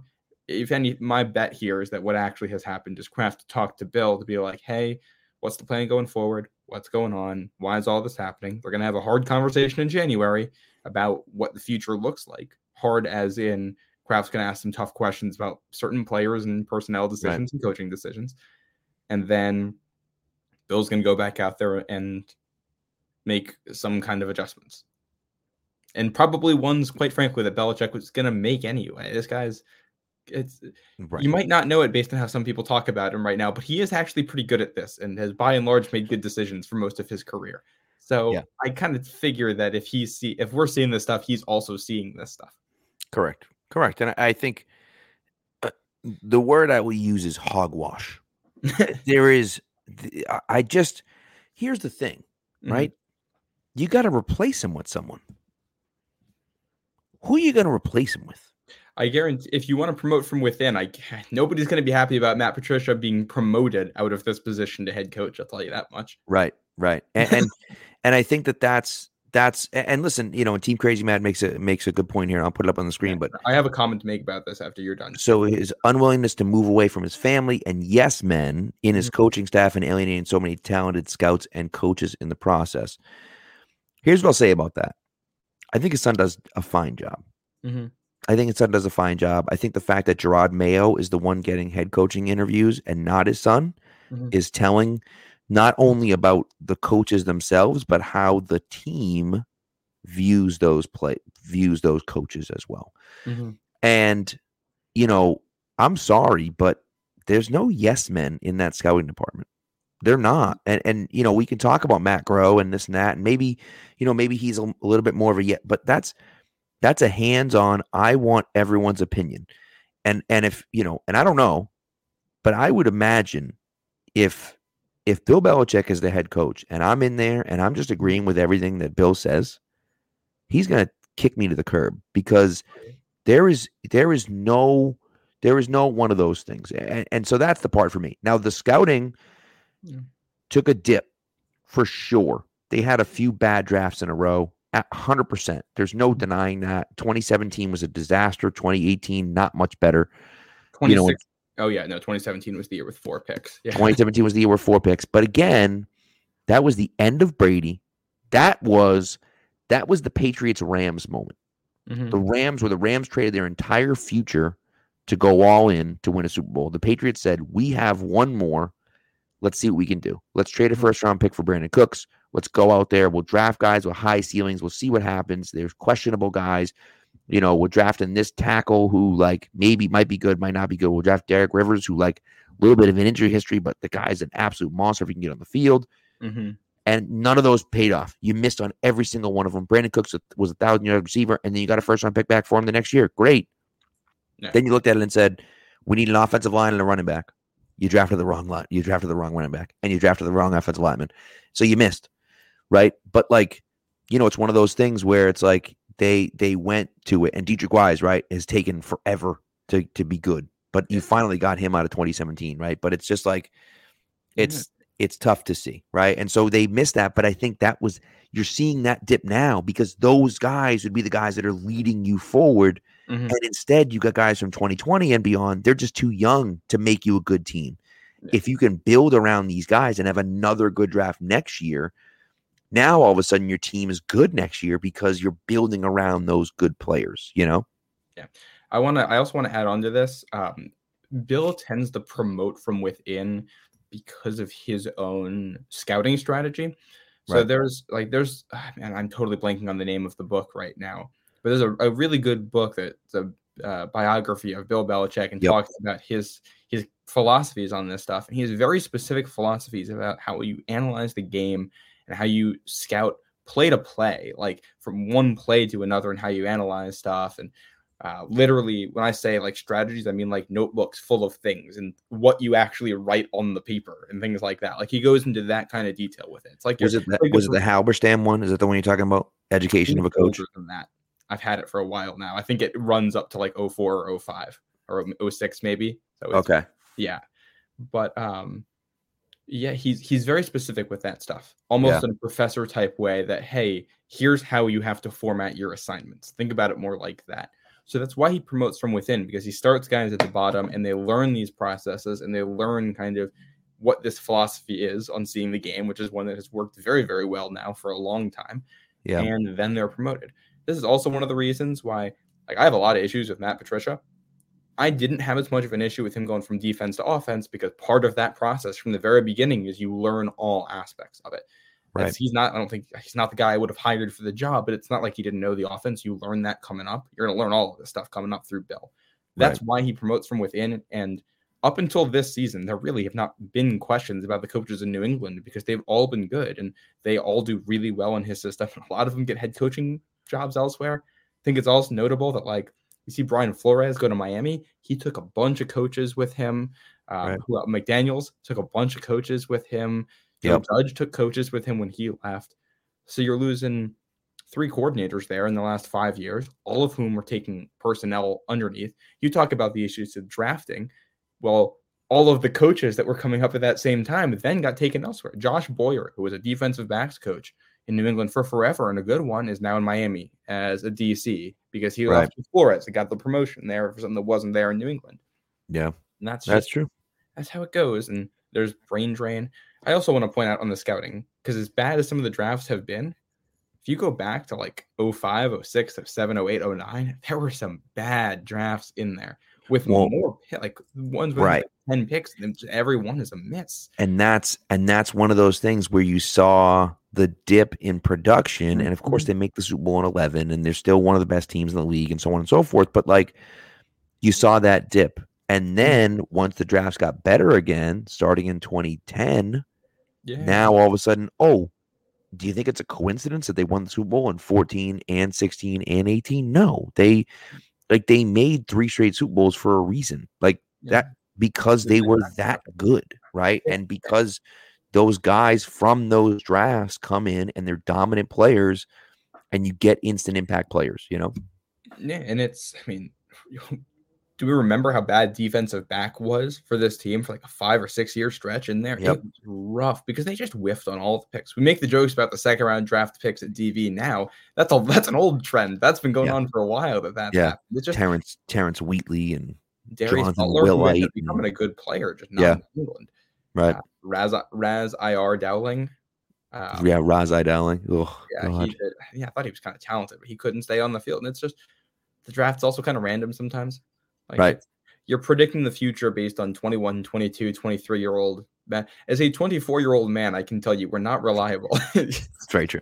It's very true. what I did, like, it's it's hard to you're trying to predict the future on guys, and sometimes it Yeah. just doesn't work, and sometimes the bounces don't go your way, or sometimes guys get hurt and it stunts their development, and then another guy comes in and they're off the roster, and No, that's a good point. And as Matt says, you know, Matthew Slater and Julian Edelman playing DB Mm-hmm. in 2011, not to mention Earthwind Moreland and Sterling Moore, you know, having having uh, really He's just a important roles on that Moore. team. Yep. Yep. Yeah. Knocked Yeah. that ball away from Lee Evans to win Yeah, the game. when, when you've got Brady and Gronk on the offense, you can cover up for a lot of the things on the defense. It's just Right. kind of it's kind of mid all around right now, and yeah, more than Right. no four. yeah, that was my my bad. I always get I always get that mixed up. But yes, Right. Earthwind Moreland was 04. Who was But that? Dexter Reid was that that backup safety they used to Oh, have in God. 04 too. they were just I mean, they've had so many of those like weird guys where you're like, mm-hmm. what? That guy? you got to fill out 53 roster spots. Yeah, Not all yeah. of those players are going to be good. That's very true. That's very true. Number 42. Of course, Matt knows. Number 42. Oh, I remember that from the Patriots DVDs. Watching Yeah. Dexter Reid in Super Bowl Yeah. 39 on special teams. I that that DVD came with a list of the roster for that year, and I studied it. yeah, of course you did. I love it. I love it. So, all right. Uh, but you know, that's that's our long way of saying Bill's not going anywhere. He's not going anywhere. And I think I think as you said, he's earned the right to go out on his own terms. Mhm. I know the argument, the only thing I will say is that Kraft is 80 now. And he doesn't have that much left, that much time left. I understand that. But again, the grass isn't always greener on the other side. If No. Bill leaves, who replaces him? You know, like that. And Oh, I think- That's yeah, I think one of the the things to look at here too is if you want to replace Bill with a guy who knows the New England style and can be a head coach and all that, the name that comes to mind is probably Bill O'Brien, Right. A guy who's been rumored to be out at Alabama and maybe looking for stuff, and Patriots rumored to be making a move at offensive coordinator here, and Yeah. Bill didn't really do anything to dismiss that after the season when he was asked about it. And it's like, all right, if, if Bill O'Brien comes in as offensive coordinator, you probably handle that until Bill is done and then get promoted to head coach. I- Yeah, I don't think he was a good GM that. in Houston, but he was fine as a head coach. He wasn't Well, fantastic, but he was fine. and that's and some of the stuff that he did with some of the players that he had was impressive. You know, the fact he was winning playoff games with Brian Hoyer at starting quarterback. I mean, it's insane. and- you know, like and then at Penn State, he made uh, what's Christian Hackenberg briefly look like Yeah. a serviceable player of any Right. kind. Schooled the Right. Jets into picking him in the second round. yeah, yeah. Shout And so Bill. I know helping helping the Patriots once again. um, but you know, it is it is just interesting where you look at it and say like that could be a guy, and you know, when Bill when Bill came here, he had a checkered past too. They you know, there was some questions about the way he did things in Cleveland, just like there are some questions about the way Bill O'Brien did some things in Houston. So I'm not saying that Bill O'Brien's going to be that good, but like, but he could be that next guy. Jerod Mayo could be that next guy, right? And so, but again, they're a few years away. Could be Josh McDaniels, depending on how things end up Right. going on out there in Vegas. Oh, but but if things don't, if things go the way that they're that they might be going in Vegas, you may not want Josh McDaniels as your as your Just head have- coach. That's the case. How about you know? Josh McDaniels, Bill O'Brien, Matt Patricia, Joe Judge, um, quartet at head coach? Yeah. the duties for. Yeah, right. That'd I think great. we're all gonna love that one. Yeah, right, right. So pick someone, pick someone to blame. Um, but anyways, look, uh, you know, and I think don't give up hope on this team yet. Do not give up hope on this team yet. They're still in it. I know it hasn't looked pretty at all all the time. I know that, but like they're still there. They're a few plays away. You know, and I think I think if this team can make some of those plays instead of missing out on some of those plays, if they can make some of those plays, you're going to see a team that's going to be able to perform uh, and, and stay, you know, and make a game out of every game they play in, right? Mhm. And that includes if they get in the playoffs and they have to go to, you know, Kansas City or something. Cincinnati. Going to Buffalo would be not would be bad. But if they had to go to Kansas City or Cincinnati, If you have to go to Buffalo, you you might just end up staying there a week. right, You're gonna go up there, play them twice in two weeks, and see what happens. And right, right, it's true. So I'm not I'm not ready to give up hope on this team yet or anything. It's No, no, and and and again, I don't think we should. I don't think we should, and I think they're there. We're seeing a little bit of progress in the last few weeks, which is good. Mac finally had a had a turnover worthy play. It was his first in three weeks, um, which I think is good. I think that's a good thing that that he he's gone that far. He's come out of that slump that he was having at the beginning of the year. Still hasn't been great, No, but I think, he's I looking think back better. to that I, I tweeted something at the beginning of the year about how Mac had however many picks, however many games, and there are plenty of sophomore quarterbacks that started that way and then cleaned it up down the stretch. And Right. I remember getting a lot of hate for that, but I want to collect my I was right now. Going, Yep. this is four straight games now without an interception. Yeah. Since that, since those first three games, he has I think one pick, and that was Right. in the Bears game Right. Right. and that's when he got benched and all that and was injured. So since Right. rec- since fully recovering from that injury, he has not thrown a pick, and he, Right. I don't think he's been perfect. I think some of that is luck, but that's also just interceptions. Right. They're not going to catch every th- turnover worthy throw you make. Hundred percent. And my thing is this, right? And I talked about this right after the game. DeVante Parker drops that touchdown in the end zone. Kendrick Bourne has a ball in his hands. Now, those are both in the last drive of the game. I get that. But those are highlight reel plays. That throw to DeVante Parker was a legit throw into double coverage. He hit him in the hands. The throw to Kendrick Bourne on the right sideline where he's scrambling around and finds Bourne Mhm. Bourne's going to pick up 25 yards on that play. And that's one of those where, and again, I know the game's over, but that's one of those where like Mahomes make a play like that, makes a play like that, and people go nuts because he's running around for his life back there, and he has he has the you know he's calm and cool and gets it to the guy that's wide open, right? And so, um, it's it's it's one of those things where it's like, yeah, okay, it hasn't looked great, but it's also not quite as bad as maybe it seemed, you know? Yeah, that's that's So- how I agree. I don't, I don't, th- I don't feel any different about this team right now than I did coming out of the bye week. I don't think we've, I don't, really don't think we've learned anything over the last three weeks. I think we've actually seen very similar performances all three weeks, just against Right. different Right. quality opponents. Yeah, I agree. I agree. So, anyways, so that's it. That's our spiel. Don't lose hope. We're still there. We're still in playoff contention. They just got to go out and win on Monday night. So we'll see what Mhm. happens. But um, all right, final segment. Here we go. And now for something we think you'll really like. This week in sports history. All right, sir. Would you like to go first? Do you want me to go, or what would you like to do? I can go first here. All right, do it. I'm going. I'm going for a little Monday night inspired Ooh, trivia like it. with this one. Um, on the it'll be six years to the day. Monday night was New England's last home win on Monday Night Football. That 2016 game against the Ravens. Ah, yes. Oh, you know what? I actually sat on like in like the front row in that one, right behind the Patriots bench. I got some pretty Yeah. cool seats for that one. That, if I remember, didn't Shea McClellin make a really good play in that one? He did. I don't know if it was a pick six, but he had a great play in that game. You're right. Did he did he block a kick? Yes, he did. Was it a he did. block kick? Okay. Yeah, he blocked a Justin Tucker uh, field goal there. Patriots got a safety early in that And- one too. And yes, the other Matt's right about a long bomb to Hogan on that play too. Yep. Yep. Yeah, I, I remember watching that game. I watched that. We had, we had an on campus bar in college. I remember watching that there. That's awesome. Love it. I love it. Yeah, that was uh I had tickets. A friend of mine had tickets and was like, Hey, uh, you know, I got an extra ticket down here. My father's going. Like, he doesn't have anyone to go with. Will you sit with him? And I'm like, sure. We like sat literally a row behind. We were like right behind the Patriots bench, which is cool. It's a terrible place to watch a game because you just can't see anything. But um, but it was cool being there, you know. Mhm. So anyways, all right. So mine is that was a good one. Mine is uh December 8th, 1940. It was the National Football League Championship in Washington, D.C. The Chicago Bears beat the Washington Redskins 73 to nothing. It's the most lopsided victory in NFL history and the first NFL title game broadcast on national radio. that's that's a great game right there. I, I, I, I love, I love that. nothing. Yeah. My goodness. The original scorigami. You got it. Yeah. See? So all right, so we got we got that one, Pat. Now, do you know who played in the most lopsided game in college football history? Mm, nope. I don't know. I don't know jack about college football. Is it BC? No, no, no, no. Okay. It's the it was Georgia Tech over Cumber, Cumberland. Yeah, Of course. man. Crazy Matt's got it there. Of course. Two hundred and twenty-two to nothing. Jesus Christ. Yeah, I'll uh there's a I think it's a Jon Bois video on that game, uh, which is just hilarious to watch and tells all the little stories about what happened and why it happened. Yeah, there we go. Team Crazy now the comment about what I'm saying. Yes, I'll send that to you after this, Pat. You have to watch Okay. it. It's everything about that game is as funny as you think it is. That's unbelievable. When when was that game played? Early like 1900s.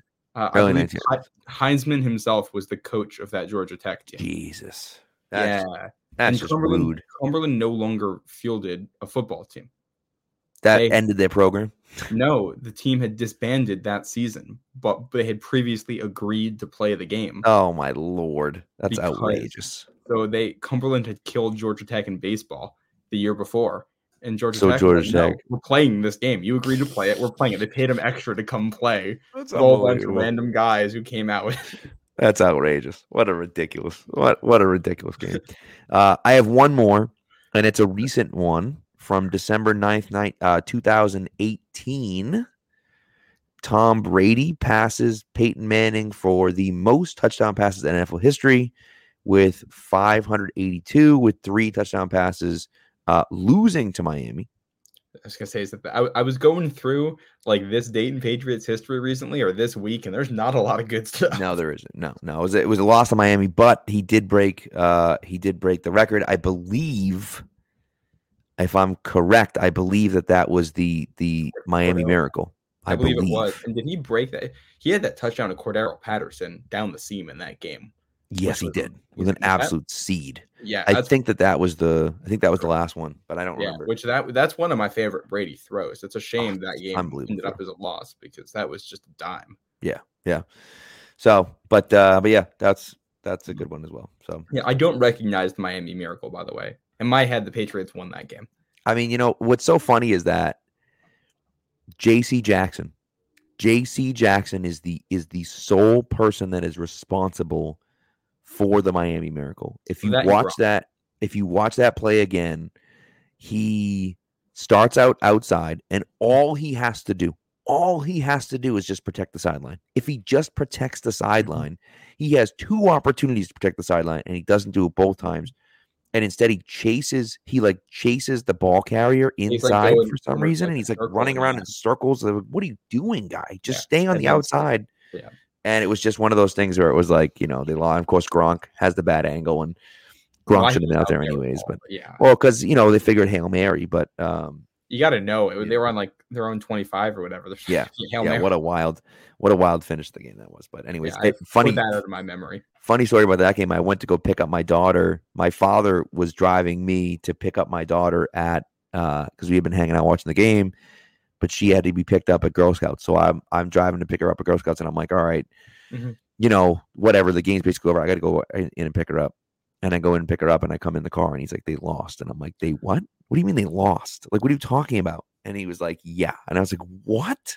How is that even possible?" So yeah, Hey, Yep. end this, on- end this on a good note. Today, the 8th, is the anniversary of that Pat Browns game in 2013 with the uh, late comeback and two Ooh, touchdowns, in the yes. final 109 or whatever it was. that's a great one.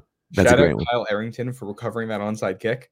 It's crazy. That Patriots 20 legend. that 2013 year was insane. They had like three or four home games like that. They had that game. They had the Broncos game. They had the uh they had some great ones. So Yeah. This is this is what made me think of it. The random That's right. Highlights account tweeted that earlier. it's a great Yeah, account. It's a great account. Love, love that. So Absolutely love that.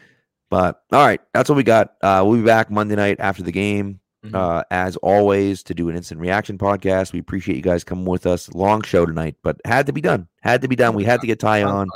Ty's great. Uh, you know, get on get on to his website. All right. And Mhm. um. And and subscribe there. And again, as he said, if you do an annual subscription, right? If you do an annual subscription, he will send you an, a signed copy of the blood and guts. Like, come on, dude. Like that's what more do you Do do? it. So Go do it. Don't um don't wait any longer. Go do it. Right, right. GoLongTD.com is, is the name of the website. So, and again, he's got that article about Matthew Judon coming out uh, on Friday. This is getting released on Friday as well. And uh, we'll be there. Thanks for, for Team Crazy Matt helping us out. He's like our stat guy. He's like the uh, he's like our intern. I love it. It's great. He's always got the stats. Yeah, from one Matt to another. Thank you.